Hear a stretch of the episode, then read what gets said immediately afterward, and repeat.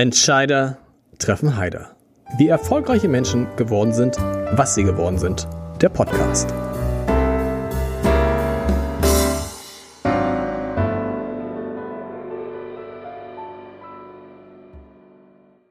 Dieser Podcast wird präsentiert vom Haspa Private Banking für Unternehmerinnen und Unternehmer. Wir stimmen Privat- und Firmenvermögen perfekt ab. Denn die erfolgreiche Entwicklung von Privat- und Firmenvermögen lässt sich nicht getrennt voneinander planen. Unsere Beraterinnen und Berater bieten Ihnen in engem Zusammenspiel eine ausgezeichnete Betreuung und ein umfassendes Verständnis Ihrer Bedürfnisse mit Lösungen, die so individuell sind wie Ihr Fingerabdruck. Vereinbaren Sie ein persönliches Gespräch auf haspa.de/pb. Herzlich willkommen, liebe Freunde von Entscheidertreffen Haider. Ich hatte die Möglichkeit, beim Europaabend des AGA Unternehmensverbandes in Hamburg mit Armin Lasche zu sprechen, dem Spitzenkandidaten der CDU-CSU für die Bundestagswahl, möglicherweise mit dem nächsten Kanzler. Und dabei ist ein interessantes, ein munteres Gespräch herausgekommen. Ein Schlagabtausch nach dem nächsten. Ich fand's ganz gut und kurzweilig und dachte, ach, irgendwie passt das auch zu Entscheidertreffen Heiter. Und deshalb hier 30 Minuten mit Armin Laschet. Viel Spaß beim Zuhören. Lieber Herr Laschet, bleiben Sie gleich hier. Wir, wir fangen gleich an. Ähm, mein Name ist Lars Heider, herzlich willkommen. Herr Laschet, Sie haben viele Wahlkämpfe erlebt in Ihrem Leben. Ist irgendein Wahlkampf in der Intensität mit dem aktuellen zu vergleichen? Also ich habe ja noch nicht viele Wahlkämpfe als Kanzlerkandidat erlebt. Äh, ich glaube, die, die Kanzlerkandidaten waren, haben auch schon noch aggressivere Wahlkämpfe erlebt als der jetzige. Der jetzige ist etwas eigenartig, weil er sehr von außen natürlich auch beeinflusst ist. Also normalerweise würden Sie einen Wahlkampf anderthalb Jahre vorbereiten. Ideen, was kommt da, wie geht dieses und jenes. Und wir haben erlebt, ich habe im Februar 2020 mich mit Jens Spahn im Team beworben um den CDU-Vorsitz der hätte im April entschieden sein sollen und dann hätten wir den Wahlkampf vorbereitet. Und das war am 26. Februar, ich weiß es noch genau, weil äh, das Karnevalsdienstag war. Am Abend war der erste Corona-Fall in Heinsberg. Und drei Wochen später waren die Schulen zu und die Geschäfte zu.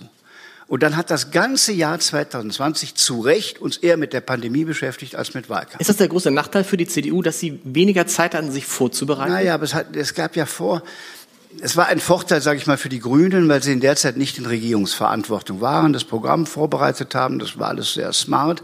Wir haben quasi bis Januar nicht mal eine Führung gehabt. Hm. Haben dann im Januar auf dem Parteitag entschieden. Dann musste der Kanzlerkandidat gefunden werden. War auch nicht ganz so flüssig, der Prozess. Und dann wird die Zeit natürlich knapp. Und dann kommen externe. Und die fehlt jetzt, die Zeit fehlt so ein bisschen, ne? Naja, weiß nicht, ob sie fehlt, aber man muss, Sie haben ja gefragt, ist das ein besonderer Wahlkampf? Ja, die Zeit ist eine besondere. Dann habe ich Wahlkampftermine im Juli abgesagt, weil Flutkatastrophe war.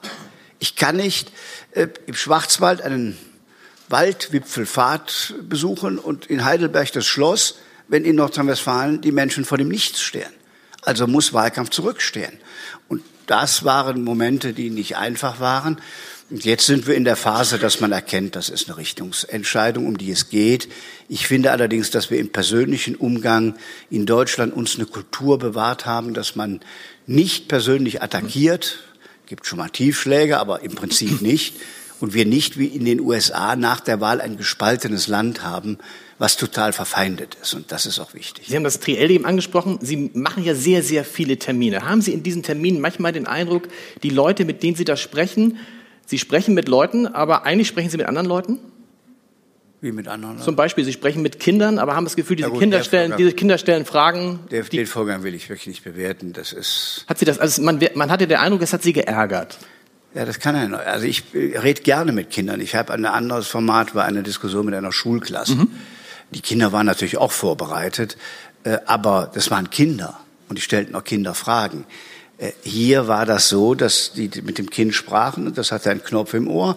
Und wenn ich gefragt hätte, hast du heute ein Eis gegessen, hätte das Kind nicht geantwortet. Sondern hätte ihm einer eingesagt, ja, ich habe ein Eis gegessen.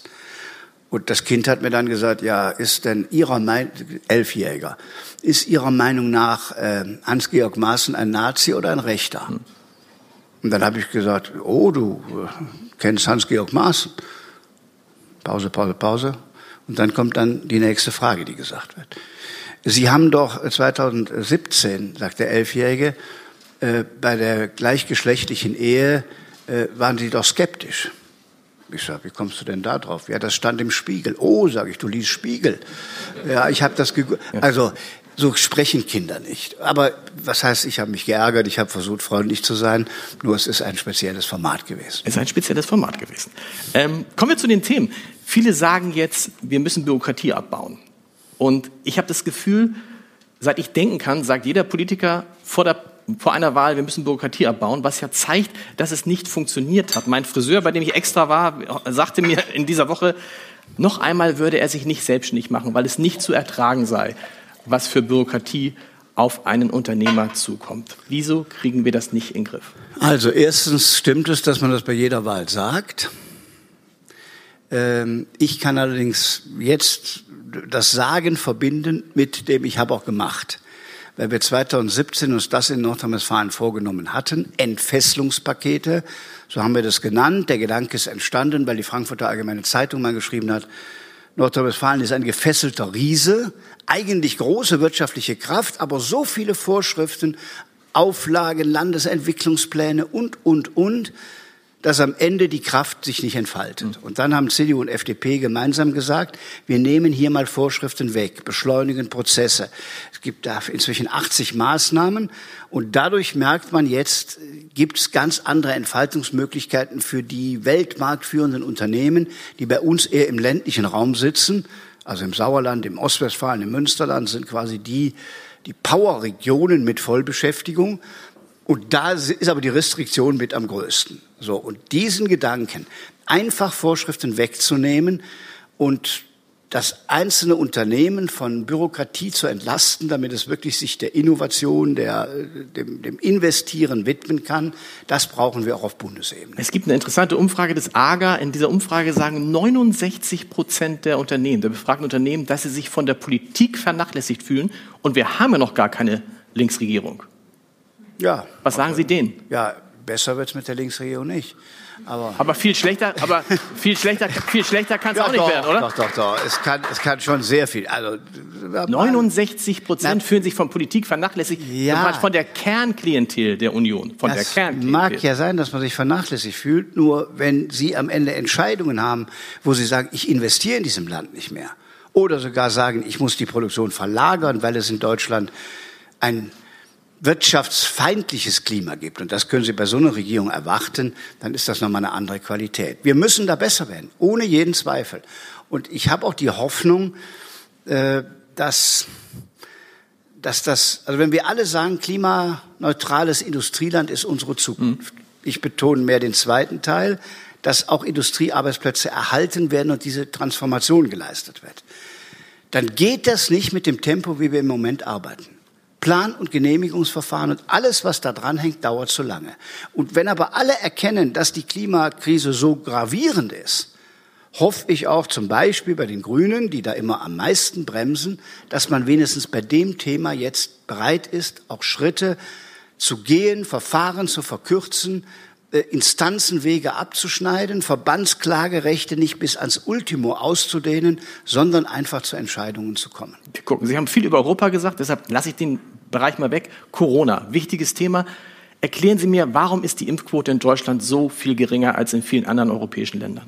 Na, die ist, die ist im Mittelfeld. Es gibt 33 Prozent der Deutschen sind nicht geimpft. Ja, 70 Prozent in unserem Land haben eine Erstimpfung in Deutschland, glaube ich, inzwischen 65. Die Kinder 0 bis 12 werden in diese Rechnung einbezogen. Wenn Sie die rausrechnen, haben Sie noch mal eine höhere Quote. Also das ist unsere Neigung, immer alles so schlecht zu rechnen, wie wir Nein, sind. die Dänen haben keine, haben ja, keine Maßnahmen mehr. sind die Dänen, okay, äh, wir sind auch auf gutem Wege im Moment. Nur die Frage ist ja, wollen Sie mehr Zwang machen? Ich war letzte Woche bei Präsident Macron, ja, der hat Zwang, Verpflichtung für bestimmte Berufsgruppen, der hat 80 Prozent erreicht. Was spricht dagegen? Ich finde, dass wir nicht, wir, wir wollen keine Impfpflicht. Und ich glaube, dass es am Ende eine höhere Akzeptanz gibt, wenn die Menschen das auch noch frei entscheiden. Sie merken doch, wie aufgewühlt unsere Gesellschaft mhm. ist. So, und deshalb finde ich überzeugend, gute Argumente nennen. Aber keine Impfpflicht. Aber aufgewühlt sind ja auch die Geimpften, die sich ärgern, die ihr Leben zurück wollen. Die, und aufgewühlt sind die Intensivmediziner, die sagen, da sind Leute, die wissen es nicht, aber die sterben in drei Monaten, nur weil sie sich nicht geimpft haben. Muss man es den Leuten nicht mal sagen? Muss man nicht all denen sagen, die nicht geimpft sind? Es gibt ein Risiko, dass ihr diesen Herbst, diesen Winter nicht überlebt, wenn ihr euch nicht impfen lasst? Das muss man sagen. Aber es gibt so viele Lebensrisiken, wenn Sie die alle verbieten und verhindern wollen, dann sind wir ein anderes Land. Es gibt auch das Recht zu sagen, ich will mich nicht impfen lassen.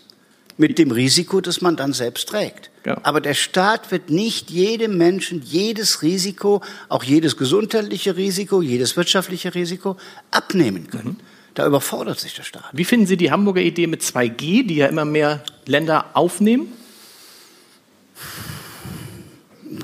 Es ist in Ordnung, dass Hamburg das macht. Wir machen es nicht.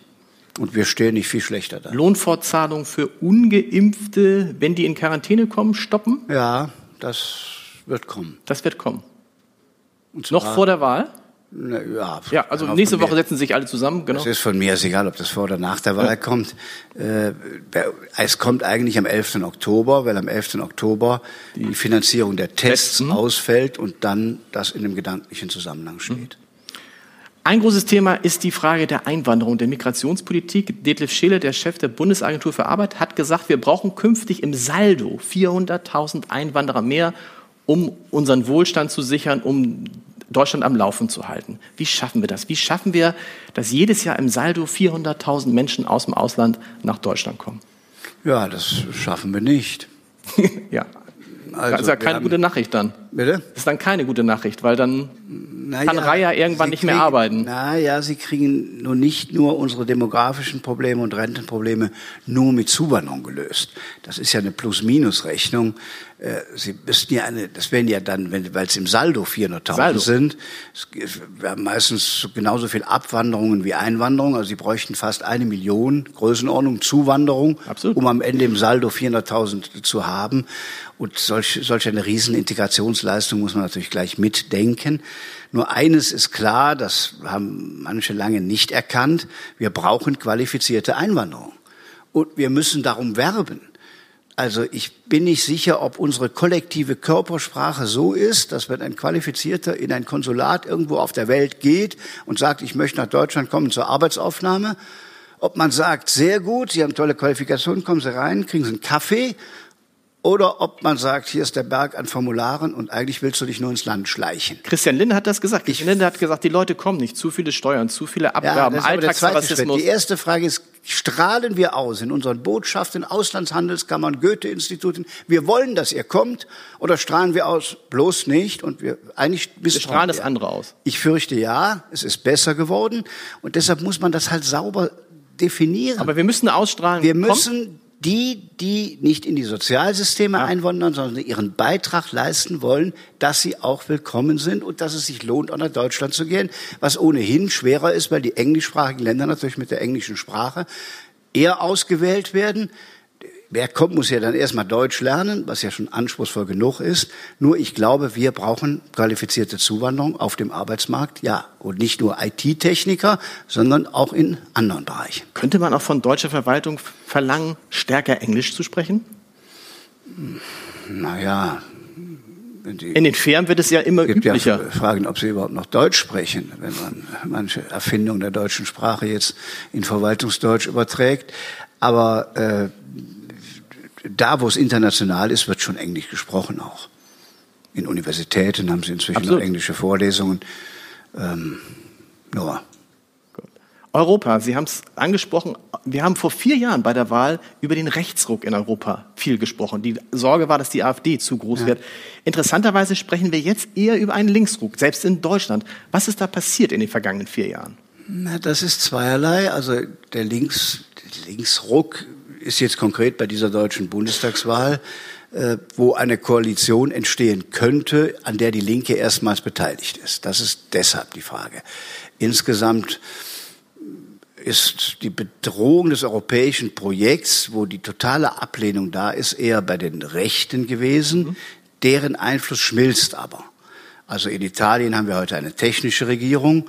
Äh, in Frankreich ist der Einfluss Le Pens gesunken, aber es ist ja klar, wenn in Frankreich Frau Le Pen die Wahl gewinnen würde, ist das ein anderes Europa.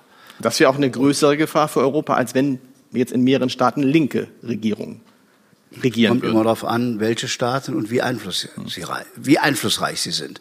Wenn in Deutschland eine Linke mitregiert, ist es eine extreme Gefahr für das europäische Projekt. Wenn in Dänemark in einer Minderheitsregierung mal die Linke beteiligt ist, hat das eine andere Relevanz.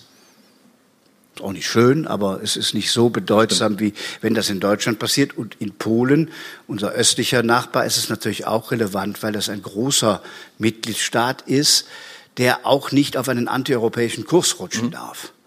In Polen ist allerdings die Lage interessant, wie ich finde. Sie haben bei manchen Themen eine Haltung eher gegen Brüssel. Sie haben in den Kernfragen aber ein Ja zu Europa, weil Polen weiß, dass die eigene Sicherheit wesentlich zwischen Deutschland und Russland gelegen davon abhängt, dass man tief in Europa verankert ist. Und deshalb glaube ich, wird es nie einen Austritt Polens aus der EU ge geben, weil sie sich dann wieder in diese Neutralitätszone hineinbegeben, in die sie historisch nie hinein wollten. Und deshalb glaube ich, dass man mit Polen auch wieder zusammenkommen kann. Kommen wir noch mal zu der Zeit nach der Wahl. Ähm, es gibt ja unendlich viele äh, Koalitionskonstellationen. Theoretisch, praktisch habe ich lange diese Woche mit ähm, Christian Lindner gesprochen und der klang für mich, als ob mit den Grünen und mit der SPD für ihn gar nichts geht, unter keinen Umständen. Landen wir am Ende dann doch wieder bei einer großen Koalition? Und ich sage nicht, können Sie das ausschließen, das sage ich gleich. Nein, äh, gut wäre das nicht. Aber, Aber möglich wäre es. Und zwar sowohl, ja, so, sowohl, sowohl in der eine als auch in die andere Richtung. Ja, rechnen kann ja jeder. Ja. Die, es ist, die Frage ist, ist es gut für das Land? Da sind wir, wir uns haben, einig, dass es nicht gut wäre für das ja, Land. Ja, wir haben jetzt eine neue Konstellation, glaube ich, ab Montag. Nee, ab, morgen ist der 16. Ab morgen in Sachsen-Anhalt Deutschlandkoalition, CDU, SPD und FDP, auch ein ganz neues Modell, theoretisch auch denkbar. Theoretisch ist auch denkbar SPD, CDU? Ja, da wir vorne liegen, ist das nicht denkbar. Aber, also, aber wenn Sie nicht, schließen Sie aus, Herr Laschet. Nee, ich schließe ich schließ eines aus, dass wir mit der Linken oder mit Klar. der AfD gehen, Punkt. Ansonsten müssen Demokraten jetzt einfach mal sich die zehn Tage gedulden und dann sehen, was geht. Wir haben letztes Mal erlebt, SPD hat gesagt, keine große Koalition mehr. Dann ist Jamaika gescheitert und dann war erst durch den Einsatz des Bundespräsidenten überhaupt eine Regierungsbildung in Deutschland möglich. Deshalb ist doch diese Sache mit so, dem Ausschließen ist doch Quatsch eigentlich. die Frage ist, ist Quatsch. Quatsch. Ich erwarte auch von Christian Lindner nicht, dass er die Ampel. Aber von Olaf Scholz erwarten Sie es, dass er was ausschließt. Ja, aber das Linke, der erwarten ja auch von mir, dass ich die AfD ausschließe. Wir müssen bei den Dingen, die wirklich Deutschland schaden, offenkundig. Aber AfD und Linke, ist nicht noch ein Unterschied zwischen den beiden? Natürlich ist ein Unterschied. Ja, klar ist ein Unterschied. Die AfD gehört ganz aus den Parlamenten raus. Das ist ja ohne Zweifel.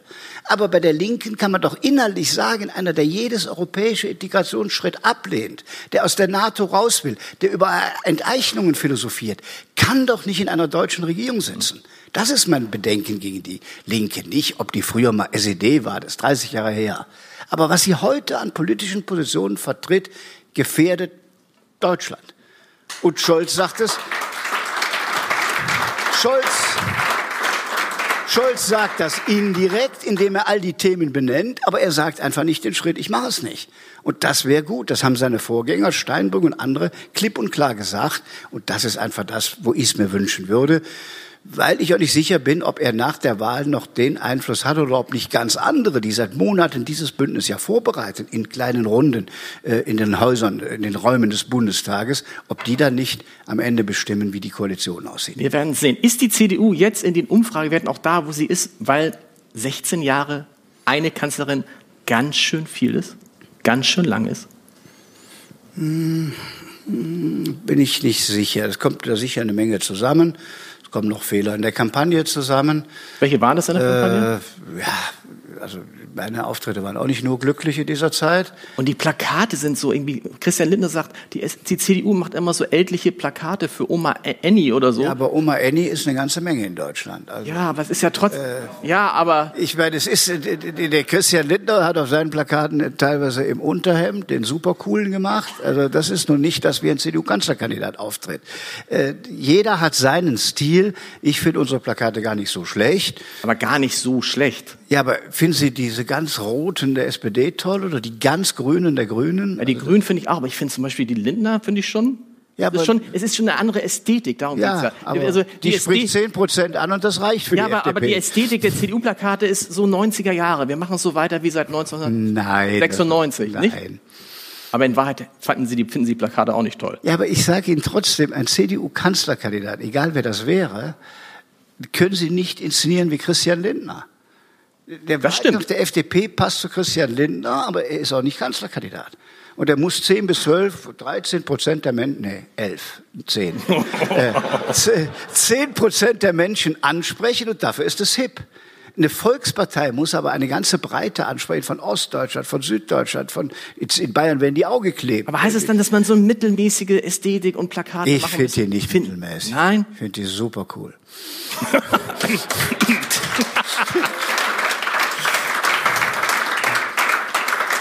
Nein, aber das ist die Kernfrage. Der Christian Lindner ist jetzt auch in der schwierigen Lage.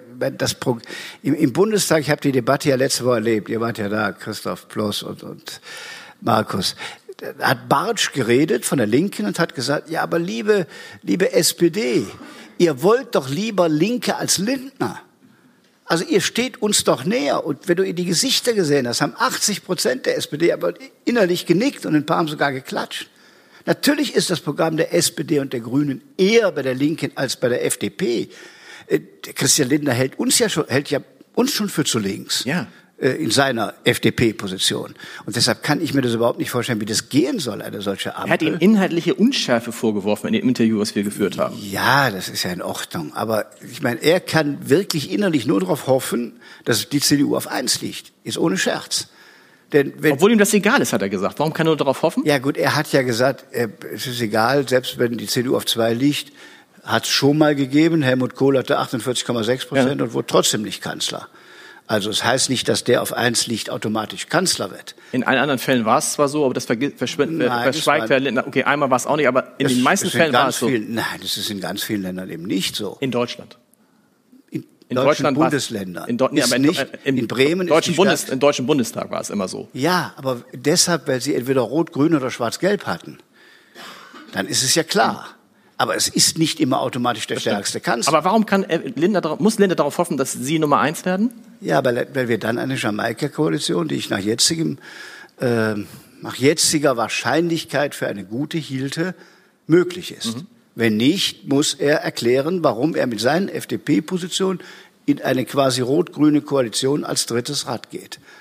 Und immer mit der Gefahr, wenn eine rot-rot-grüne Mehrheit da ist, dass die anderen jederzeit die Koalition brechen können. Er ist auch erpressbar dann. Weil wenn dann etwas nicht passiert, bricht die Koalition und dann macht man doch rot-rot-grün. So, ich, wir Gut. sprechen ab und an und ich habe ihm erklärt, dass er mit seiner Zweitstimme CDU wählen soll und er überlegt. Ich denke, das macht er auch. das macht. Letzte, le, allerletzte Frage, weil Sie müssen weiter. Ähm, nach der Wahl am Sonntag, werden Sie sich da eigentlich dann zum Fraktionsvorsitzenden wählen lassen im Deutschen das Bundestag? Das werden wir dann. Jetzt müssen wir erstmal die Wahl machen. Aber es wäre normalerweise der logische Schritt. Normaler, wir gucken am Sonntag, wie die Lage haben Sie, denn, Sie müssen doch irgendwie einen Plan haben, auch im Zweifel für NRW, wer denn Ihnen nachfolgt, weil Sie werden ja von eben auf jetzt nicht auch mehr da Minister. haben wir mehrere gute Gibt Leute. es Pläne? Und das werden wir alles nach der Wahl besprechen. Was sagen Sie Menschen, die sagen, es ist irgendwie kein richtig guter Kanzlerkandidat dabei diesmal?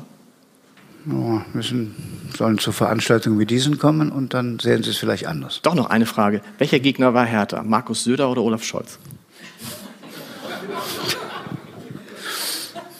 Kann man nicht sagen.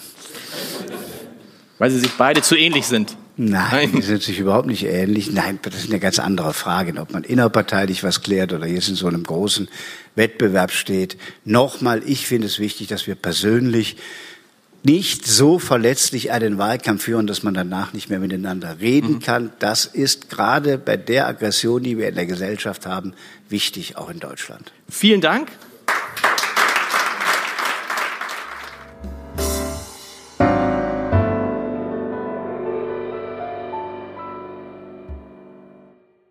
Weitere Podcasts vom Hamburger Abendblatt finden Sie auf abendblatt.de slash podcast.